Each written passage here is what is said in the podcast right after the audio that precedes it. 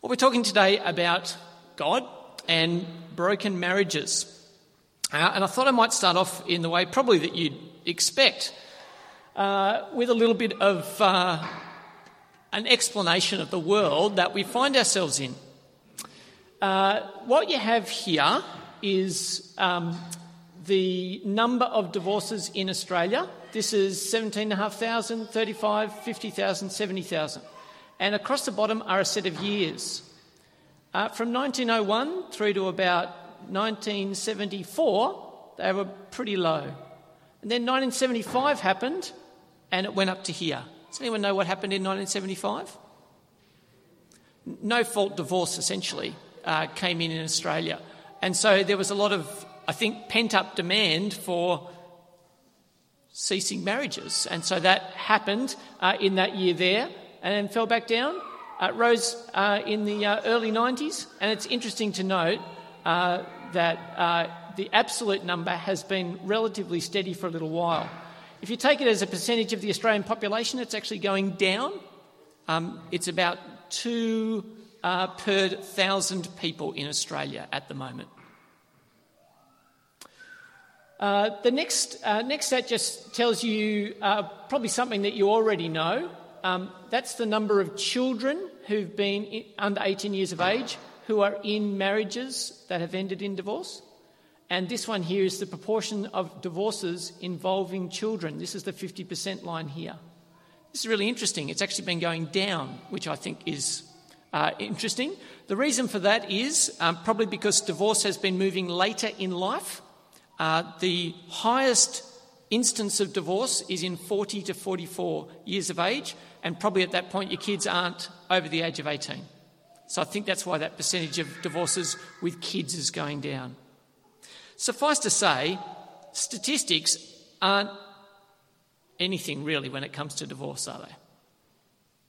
We know that divorce is more than statistics, far more than that. We know this morning that people here will be living, some of you, in singleness. Some of you will be living in bereavement. Some of you will be kids of parents who divorced. Some of you will be parents who have divorced. Some of you will be friends of those who are struggling with their marriages even now. Some of you will be mums and dads of kids who've been divorced. Some of you just live next door to people and literally over the fence or through the walls of your house participated, watched something like that unfold. Divorce is far more than statistics, and I reckon there's no one here that won't have been touched uh, in a personal way um, by divorce. So, as we come to this topic this morning, it's not abstract, is it? It comes home very closely to us. It touches things that are very raw and emotional, uh, and rightly, because the things at stake are so valuable. So, what we want to do is listen carefully to what Jesus has to say, and we want to try and understand uh, what his intention is both for marriage um, and in the midst of divorce. Well, we're going to start our examination this morning with my little overview of the Bible. If you've not seen this before, uh, basically, this is my uh, picture guide to the Old and New Testament. And uh, we're going to start off with the reading that was brought to us from Genesis, uh, which is right at the start here. The reason we want to start here comes a little bit more obvious if we zoom in. The start of the story of the Bible is that God created the world and made human beings in right relationship with each other and with Him. It was a world that knew nothing of sin. And the reason we want to start there is found in Genesis chapter 2. So if you can open that up with me, uh, we'll, we'll have that open in front of us. And uh, that way we can follow along and see exactly where I'm getting all this stuff. I think it was on page three, was that right? Hard to find. Genesis chapter 2. So, what I want us to have a look at is just where, uh, where marriage basically uh, comes from and why that's an incredibly important foundation for what we're going to talk about today. Uh, so here's my magnificent picture. Uh, in Genesis, uh, we see that God creates uh, a man, and he creates one man who's all alone. And uh, he's alone, and God gives him the opportunity to name all the creatures. and to see if a suitable companion can be found for him. And at the end of what was obviously a highly creative time for Adam, just coming up with names for everything, I don't know how you do that, but he did it apparently. He came up with names for everything, and at the end of it, it, it appeared that no suitable helper could be found for him. And so in verse 18, we see, uh, chapter 2, verse 18, the Lord God said, It is not good for man to be alone. I will make a suitable helper for him. Wonderful. Uh, there's something even uh, a dog, who is man's best friend, cannot provide. Uh, and so God uh, took one of uh, Adam's ribs and made this person. God made a second person, which is actually uh, a pretty wonderful miracle. And so we see in verses 21 to 23 So the Lord God caused the man to fall into a deep sleep, and while he was sleeping, he took one of the man's ribs and then closed up the place with flesh. Then the Lord God made a woman from the rib he had taken out of the man, and he brought her to the man. The man said, This is now bone of my bone and flesh of my flesh. She shall be called woman, for she was taken out of man. So there was one person, now there's two people. I want to watch I want you to watch what God does next. The next thing that God does is He makes something special about those two and actually makes those two one. He makes the two one. Verse 24 says, That is why a man leaves his father and mother and is united to his wife, and they become one flesh. Adam and his wife are both naked and they felt no shame. There's something wonderful that God creates. There was aloneness, and then there was two-ness, and then there was togetherness that was one. Can you see that? It's all very clunky language, isn't it? But you're getting it with me?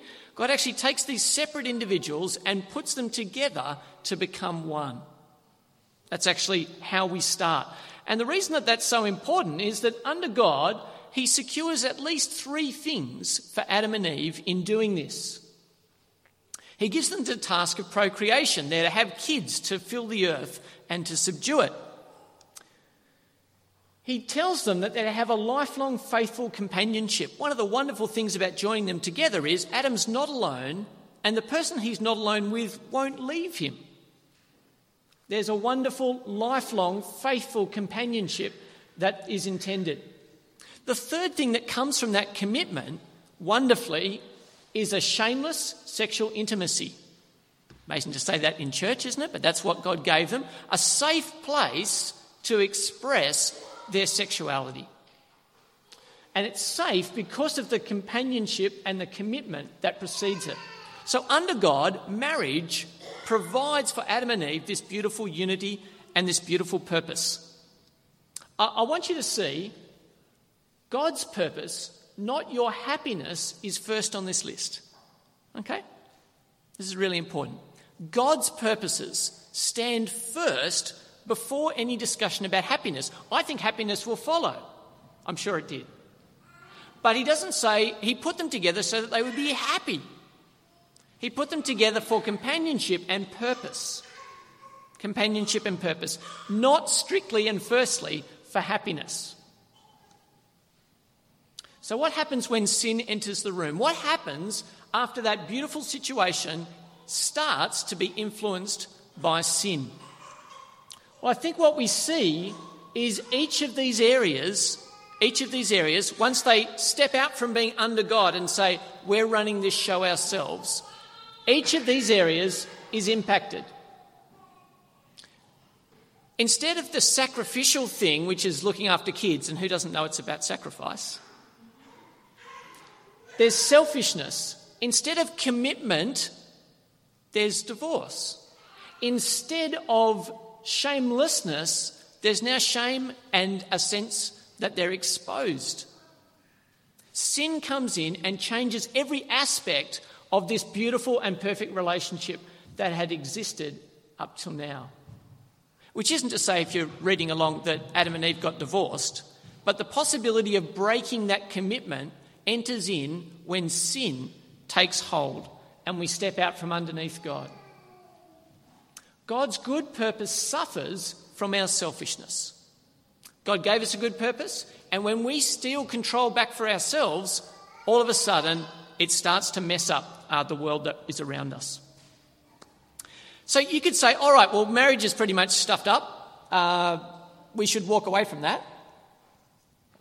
But amazingly enough, in the Bible, God uses marriage to talk to Israel. He uses the idea of marriage to talk to Israel. And so we see God and his people displayed as a bride and groom. And if I can find it here, I'm going to read you a little bit from Hosea. Have a listen to this. In that day declares the Lord, he's speaking to Israel. He says, You will call me my husband, and you will no longer call me my master. I'll remove the names of the Baals from her lips. No longer will their names be invoked. In that day I will make a covenant for them. I will abolish from the land so that they may lie down in safety. I will betroth you to me forever. I will betroth you in righteousness and justice, in love and in compassion. I'll betroth you in faithfulness and acknowledge the Lord. What basically God's saying is the way you'll understand my relationship with you, Israel, is like a marriage. God and Israel will be married. That's how he'll care for them. It's the covenant commitment he makes to them. And God sticks with that marriage idea even when Israel turns out like, well, she goes astray. Hence her attire, as you can see up here. Uh, here's what God says to Israel in Jeremiah as he speaks to her about the fact that she's gone astray.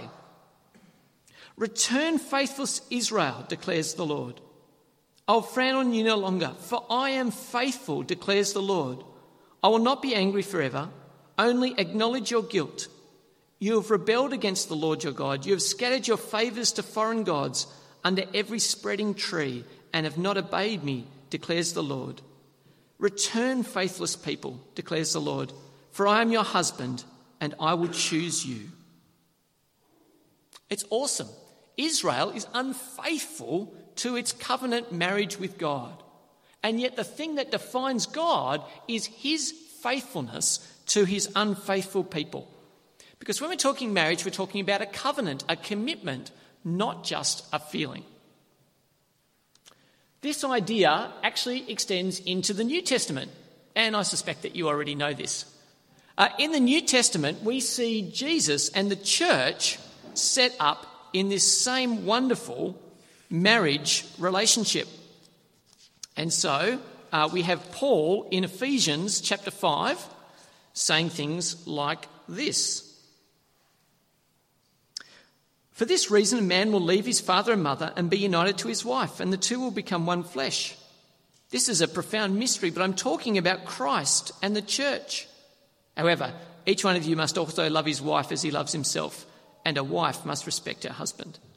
You see, the way we're to understand marriage in the New Testament is by looking to the way God is having the church as a bride for Jesus.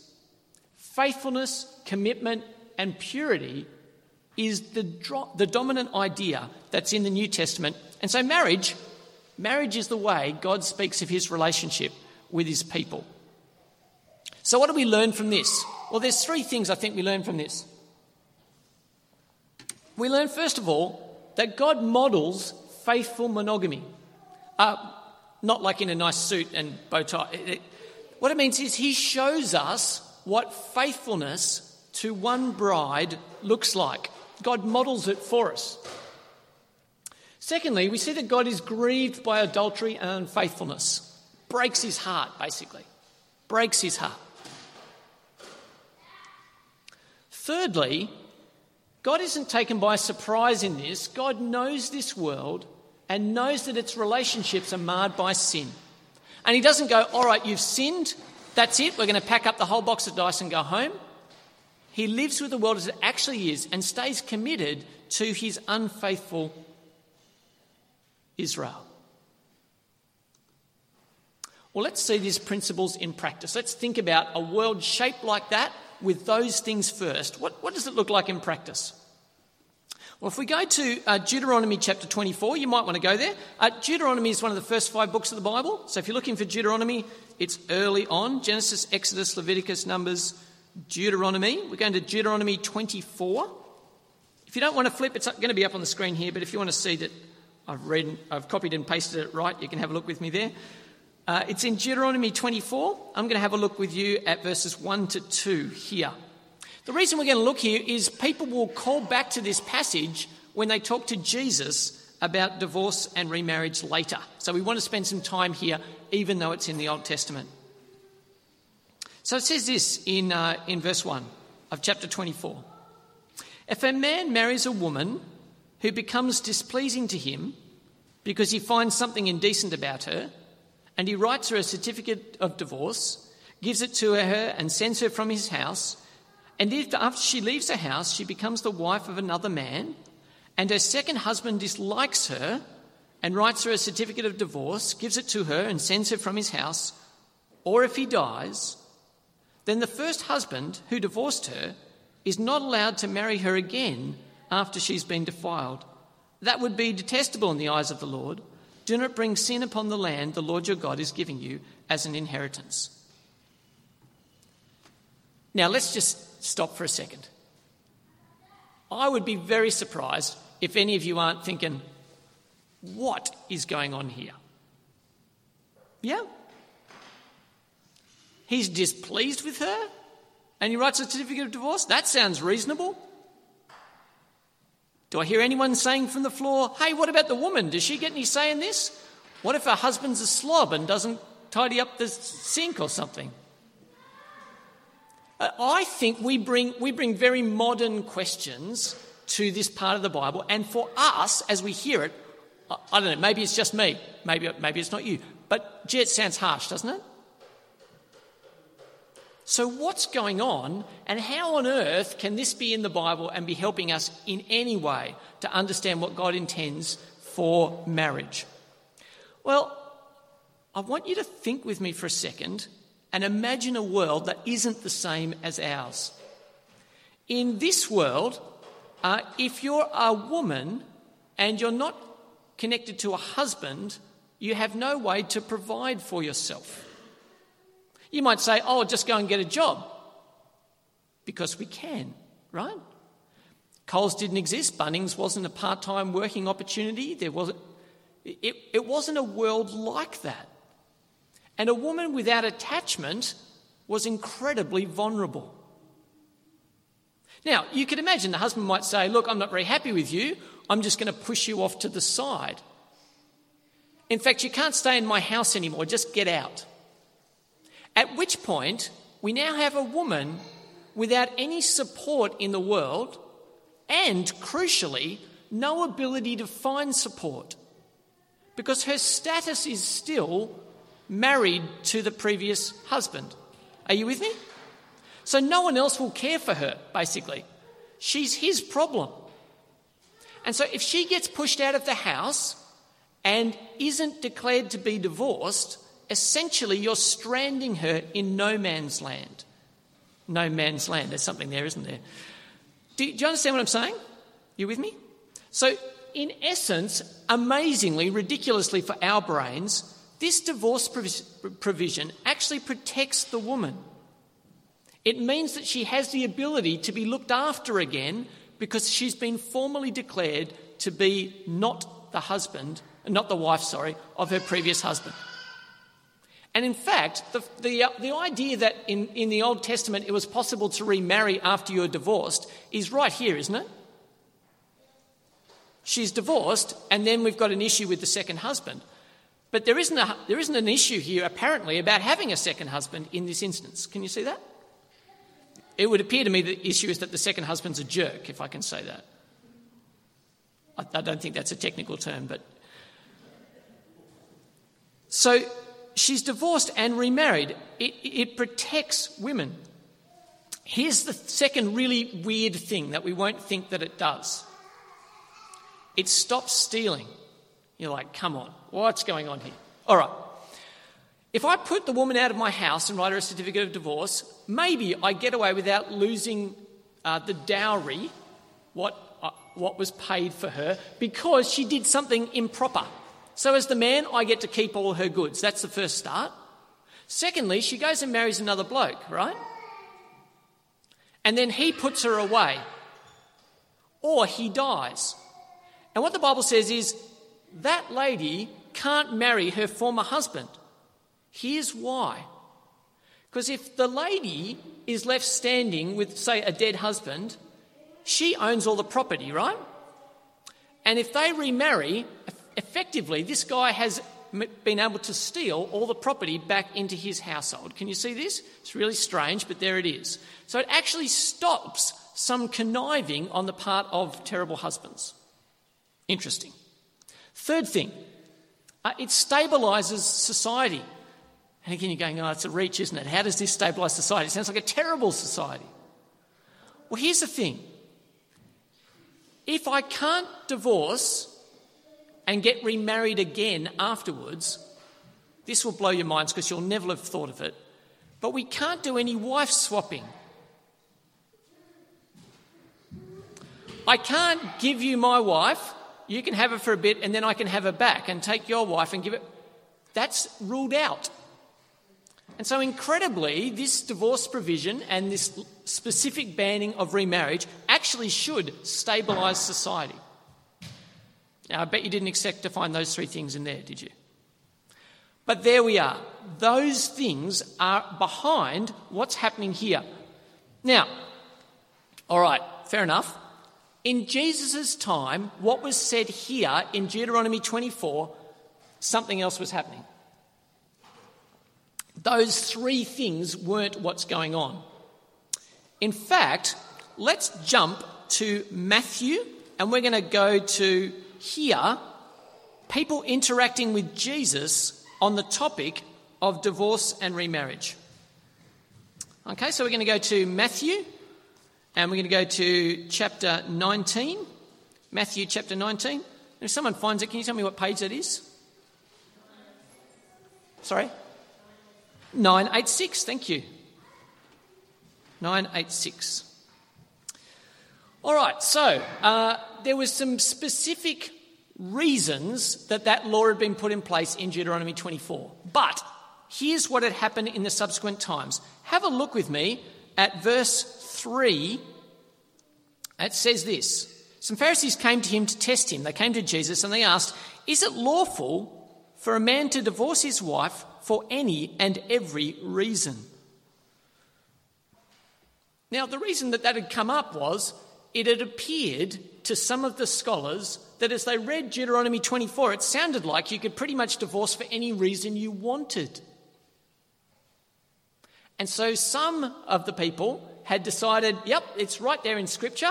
We can divorce for whatever reason and go for gold. Another group had been far more hardline and they'd said, no, that's ridiculous. It can't be for that. It has to be for specific immor- immorality. And so then the uh, Pharisees are setting up Jesus for a little bit of a dilemma. Jesus, which side are you on? Is it actually lawful for a man to divorce his wife for any and every reason? Can you see how low a bar that is? Any and every reason. And in fact, uh, I was reading during the week, uh, one of the reasons that they got down to was not only if she displeases you, but if she, burns, if she burns the meal, that might be enough. Or, shockingly, one of them said, Oh, if you find a better looking potential partner, go for gold. Now, that's appalling. I hope we all see that that's appalling. But the bar had just fallen through the floor. And so the Pharisees are asking Jesus, Is it right to divorce for any and every reason? Well, have a look. I essentially think they're asking this question isn't no fault divorce okay? I think that's what they're asking. Jesus says this in verses 4 to 6. Haven't you read, he replied, that at the beginning the Creator made them male and female, and said, For this reason a man will leave his father and mother and be united to his wife, and the two will become one flesh. So they are no longer two, but one. Therefore, what God has joined together, let no one separate. Now, have you heard those words before somewhere? Well, you've heard them in the Bible reading. Where else have you heard them? Okay, in the marriage ceremony, haven't you? Except I think we use the word asunder. Is that right? Okay, so essentially, Jesus' response is a strong one, isn't it? Instead of saying, no, the bar's down here somewhere, he says, actually, you've underestimated what you're in. You've underestimated this marriage thing. And you've certainly underestimated who it is who joins them together. Are you with me? So Jesus says, actually, oh, we're going to lift that bar up. Marriage isn't something that gets dissolved by a bad pizza. It's not that. It's an extraordinary union made by God. You need to lift up your understanding of what you're in and who it is who joins you. Well, that just prompts uh, another question because the Pharisees are always on a roll and they pretty much, I think, planned this for Jesus already. They, they probably thought he was going to go this way. So have a listen. I think it'll be your question if you've been concentrating and listening to Deuteronomy 24. Well, verse 7 says, Why then, they asked, did Moses command that a man give his wife a certificate of divorce and send her away? Yeah? If it's this huge commitment, if it's this God ordained joining together, then um, I was going to say, what the heck, but it's not right. Uh, then why, pray tell, is Deuteronomy 24 in the Bible? What's it doing there? Why Moses' words is their second question. Jesus has an answer for them. Jesus replied, verse 8, Moses permitted you, permitted you to divorce your wives because your hearts were hard. But it was not this way from the beginning. I tell you that anyone who divorces his wife except for sexual immorality and marries another woman commits adultery. This is a huge deal, isn't it? Basically, Jesus is laying down an incredible standard. He's saying there's one exception. And without that, you're committing adultery. Jesus says you've minimized the sin. If, if it's for sexual immorality, then Moses has something to say.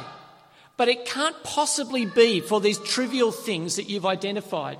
You've minimized it. And in fact, I want to tell you how serious it is. It's not just a bad idea, it's actually that you commit adultery. It's a very high standard. Well, I think the natural question then becomes I go, why is there any exemption at all? Why the special exemption for sexual immorality? Why is that the one thing that Jesus says is okay? Well, I want to take, take us back to Genesis, where we're married. A marriage which is a one flesh union. That's what marriage starts off like a one flesh union. And what he's saying is if you come up with another reason for separation from your wife, and you give her a certificate of divorce, and you remarry, then in essence, you're still united.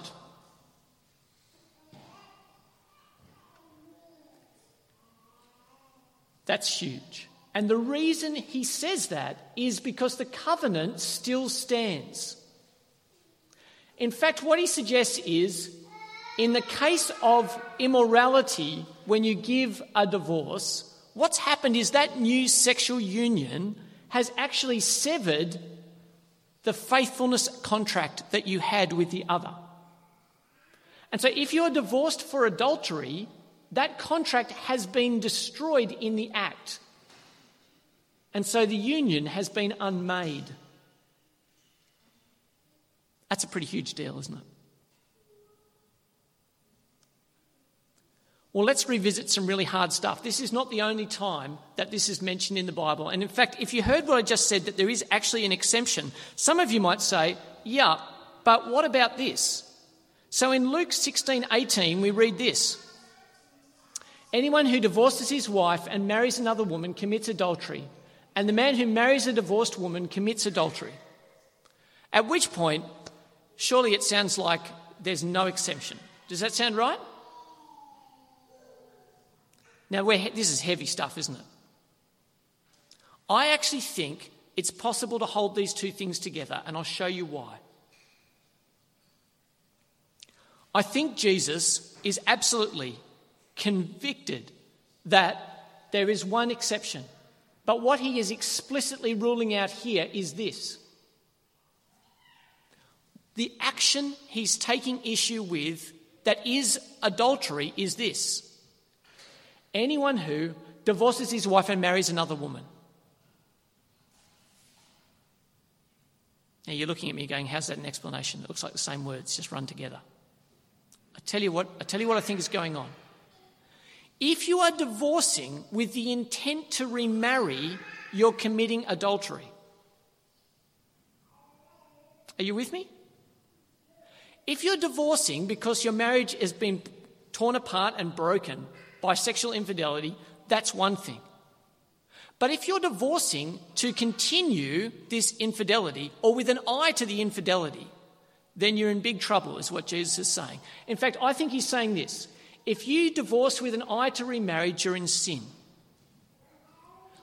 Uh, it's, it's nuanced, but here's the thing you're married, there's a affair on the side, and you initiate the divorce to remarry over here. Jesus is saying, I think very strongly, if you divorce and remarry, as in one movement, no repentance, with the intention to just jettison a partner, you're committing adultery. the I'm moving on smoothly to the next thing is to utterly disregard the preciousness of the covenant and the commitment and the union that's been made.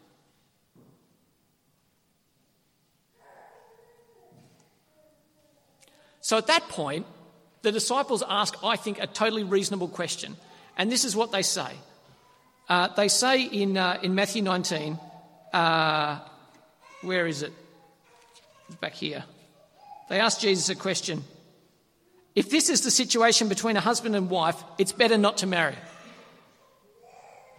In other words, Jesus, if you, if you raise the bar like this, if you say that there's no exceptions except for that, then hey, Jesus, isn't it better not to marry? And Jesus' response is this Not everyone can accept this word, but only those to whom it's given. For there are eunuchs who are born that way, and there are eunuchs who have been made eunuchs by others. And there are those who choose to live like eunuchs for the sake of the kingdom of heaven. The one who can accept it should. You're going, what's a eunuch? I don't meet them around the place. Someone who had, uh, in the case of a male, um, had their genitalia removed that they might be of service in the court and not molest anyone, basically. People set aside specifically for the task who have jettisoned their own individual needs. Jesus says, Not everyone can accept this word. Some people choose to accept it in this way for the sake of the kingdom of heaven. And if that sounds heavy, and if that makes you think, who would go into marriage if that's the bar, then I think Jesus is saying, now you're starting to think right. It is heavy, it is serious, it has huge implications. If it's freaking you out, we're now starting to talk about it the right way. So, what about Christians? That's what 1 Corinthians chapter 7 talks about. If you can flick there, we're going to do some application stuff through here. 1 Corinthians chapter 7. 1 Corinthians is towards the back of your Bibles. 1 Corinthians chapter 7. And we're going to have a look here. Uh, I'm going to pick it up from verse 3. The husband should fulfill his marital duty to the wife, and likewise the wife to her husband. The husband does not have authority over her, uh, the wife does not have authority over her own body, but yields it to the husband. In the same way, the husband does not have authority over his own body, but yields it to his wife. Uh, I said this to my life group the other day.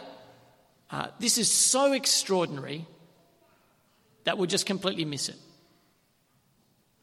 The man in this society didn't have to yield anything to anyone. He was the boss.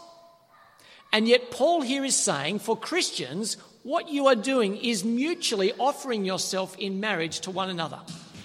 There is a service component to the way that you're designed to live together, and it involves it involves serving one another sexually. Again, wow, we're saying this stuff in church. It's incredible, isn't it? Here's the thing Paul is saying, you guys, if you're in a marriage, need to commit to living your life together wholly as a married couple, and that will include sexual union.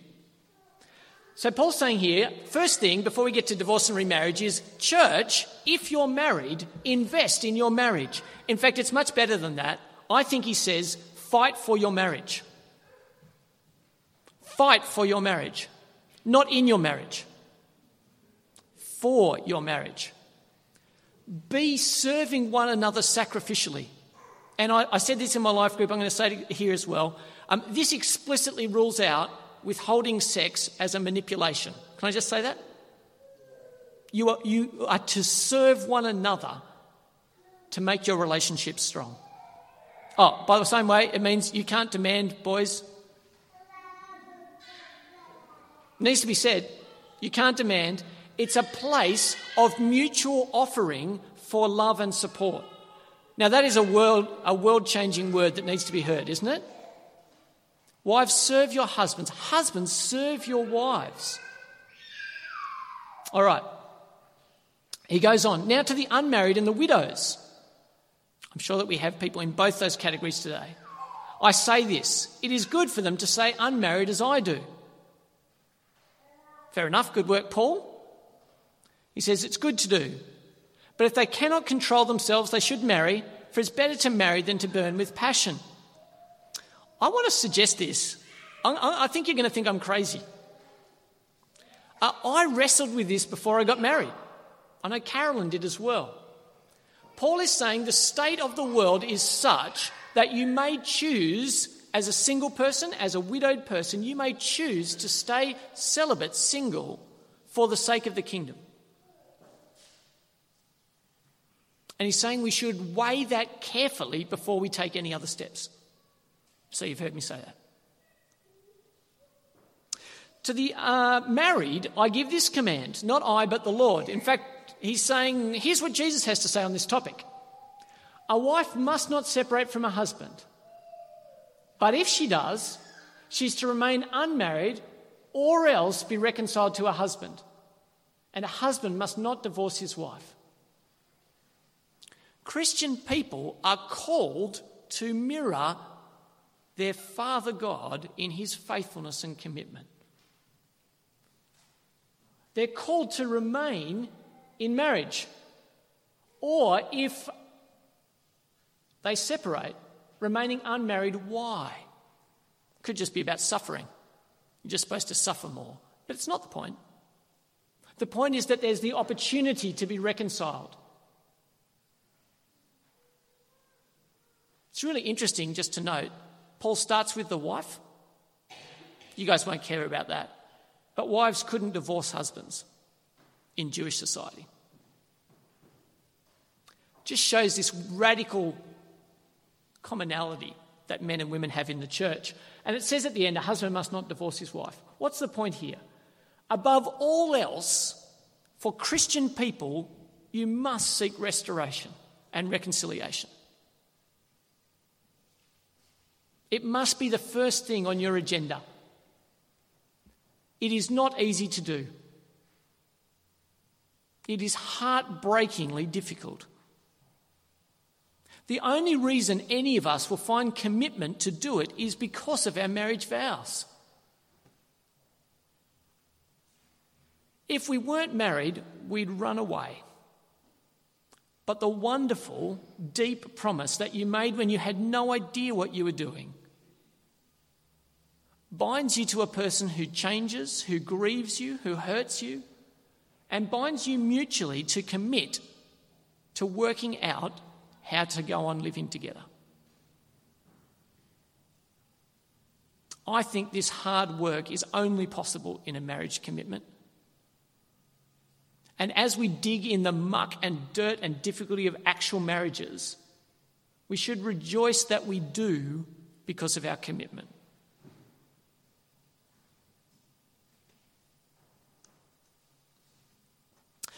To the rest, I say this I, not the Lord, If any brother has a wife who is not a believer and she's willing to live with him, he must not divorce her.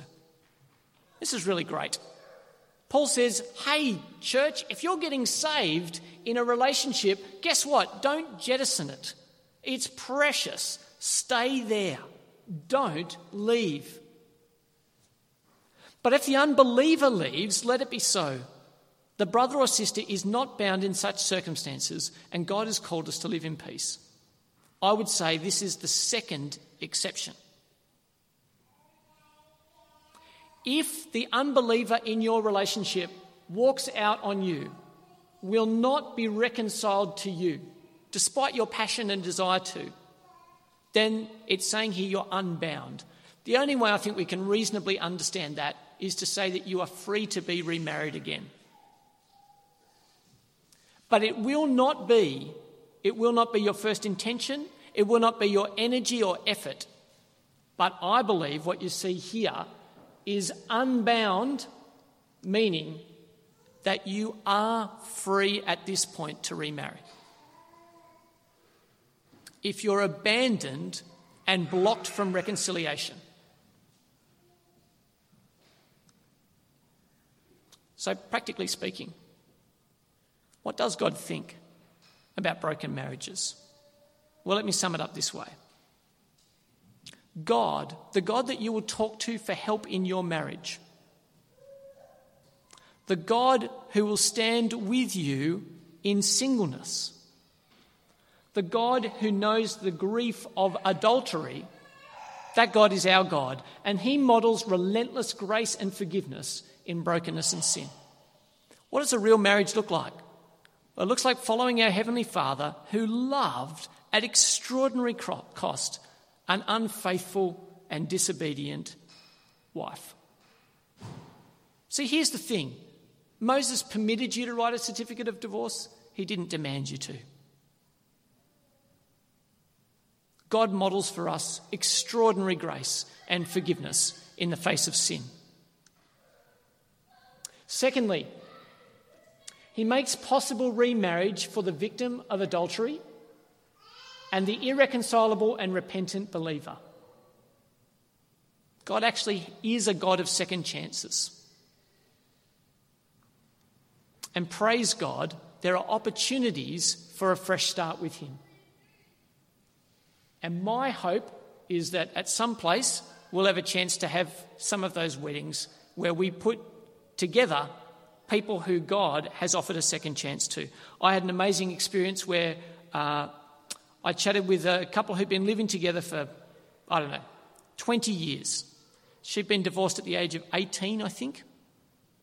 Terrible situation. Um, and, uh, and he was a non believer. She'd had some background in the church. Uh, I sat with these guys because they wanted to get married. 20 something years into their de facto relationship.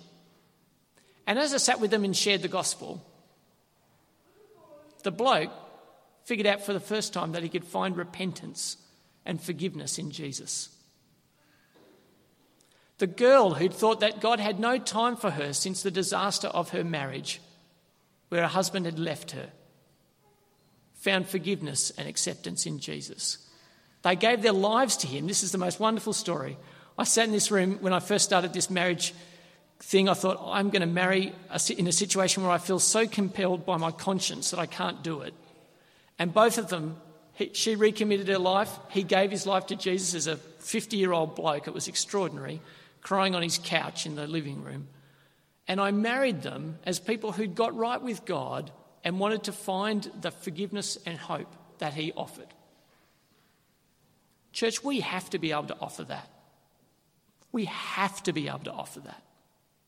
We have to stand with people who know what the brokenness of divorce looks like, and we have to love them and not judge them. We need to stand with those who are choosing to remain single and love them and include them and have them to lunch when you think, oh, it'd be much easier if everyone had a partner. We as a church need to know how to love divorced and single people.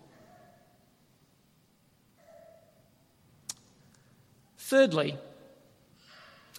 I think he seeks godly fear for those who have and will vow these great marriage promises.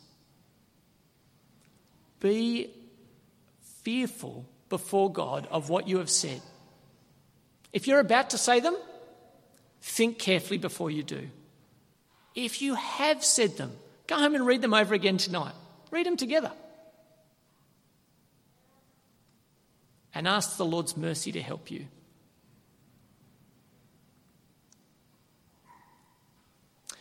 My mate um, Matthew Sacco is a uh, wedding photographer. He takes beautiful photos. I just thought I'd put that up uh, there while I read you this passage.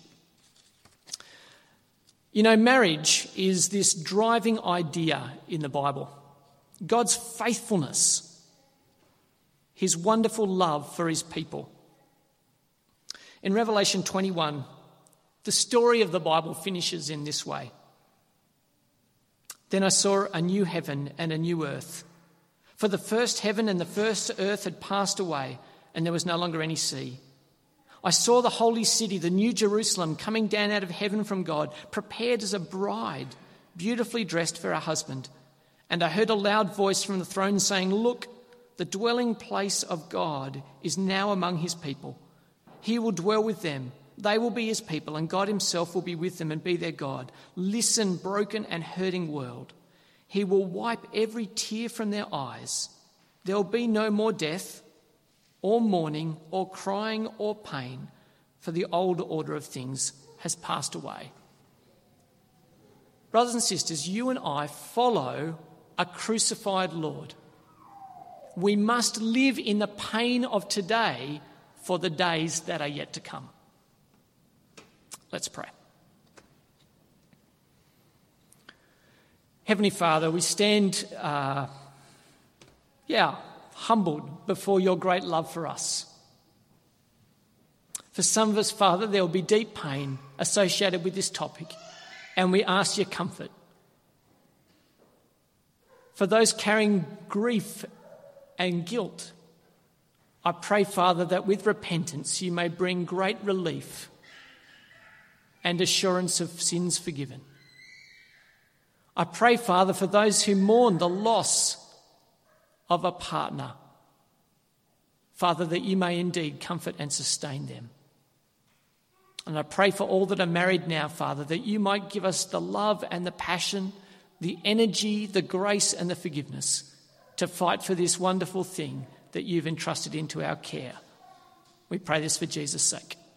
Amen.